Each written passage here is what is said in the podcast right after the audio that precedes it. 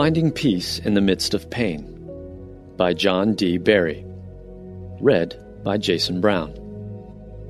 Bible verse of the day 2 Thessalonians 3:16.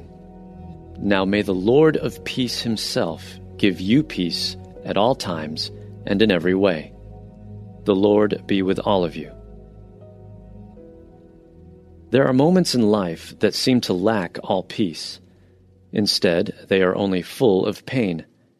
How can we find peace in times such as these? Paul the Apostle, who was deeply familiar with pain, had some thoughts on that. Read 2 Thessalonians 3 6 through 18 and reflect on 2 Thessalonians 3:16. The church at Thessalonica had endured incredible pain, as had Paul. From those who didn't believe in Jesus, they had experienced persecution. Thus, Paul does not tritely offer these words about peace.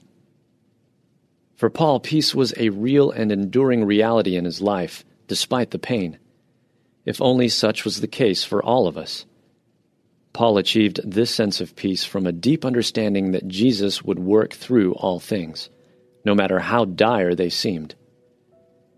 Paul believed in a resurrected Lord who could bring resurrected life to even the most painful moments of death and despair. I remember an intense moment of despair in my life when I felt like I could no longer see the beauty of the moon or the stars. When I looked up and out, I felt nothing but pain. I questioned everything and was left paralyzed by indecision, despairing. I found my way out by praying through my pain and when I couldn't find words to pray, I prayed through the Psalms and the Book Common Prayer. And this was Paul's solution as well. He went to prayer. Do not worry about anything, but in everything by prayer and supplication with thanksgiving, let your requests be made known to God. Philippians 4 6. Pray in the Spirit at all times in every prayer and supplication. Ephesians 6:18.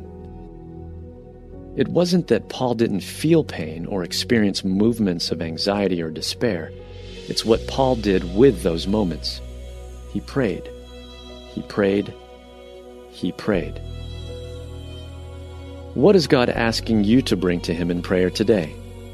How can peace in Jesus be your answer to even the most painful of moments?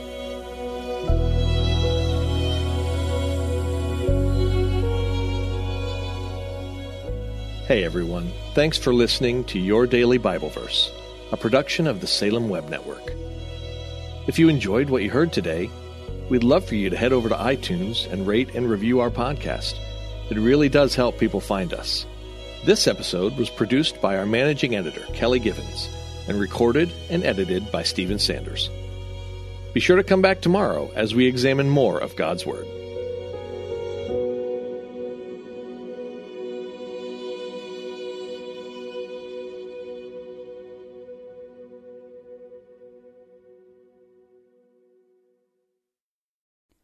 Christmas. For most kids, it's the most joyful time of the year. But this Christmas, 1.5 million children will spend the holiday separated from a parent because their mom or dad is behind bars.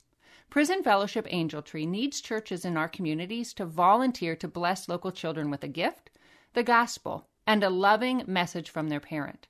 I believe this is an incredible opportunity for our listeners to share the love of Jesus this Christmas. Many of Prison Fellowship's partner churches continue ministry to local Angel Tree families after Christmas is over. Through this ongoing care, Prison Fellowship Angel Tree strengthens and encourages families every day.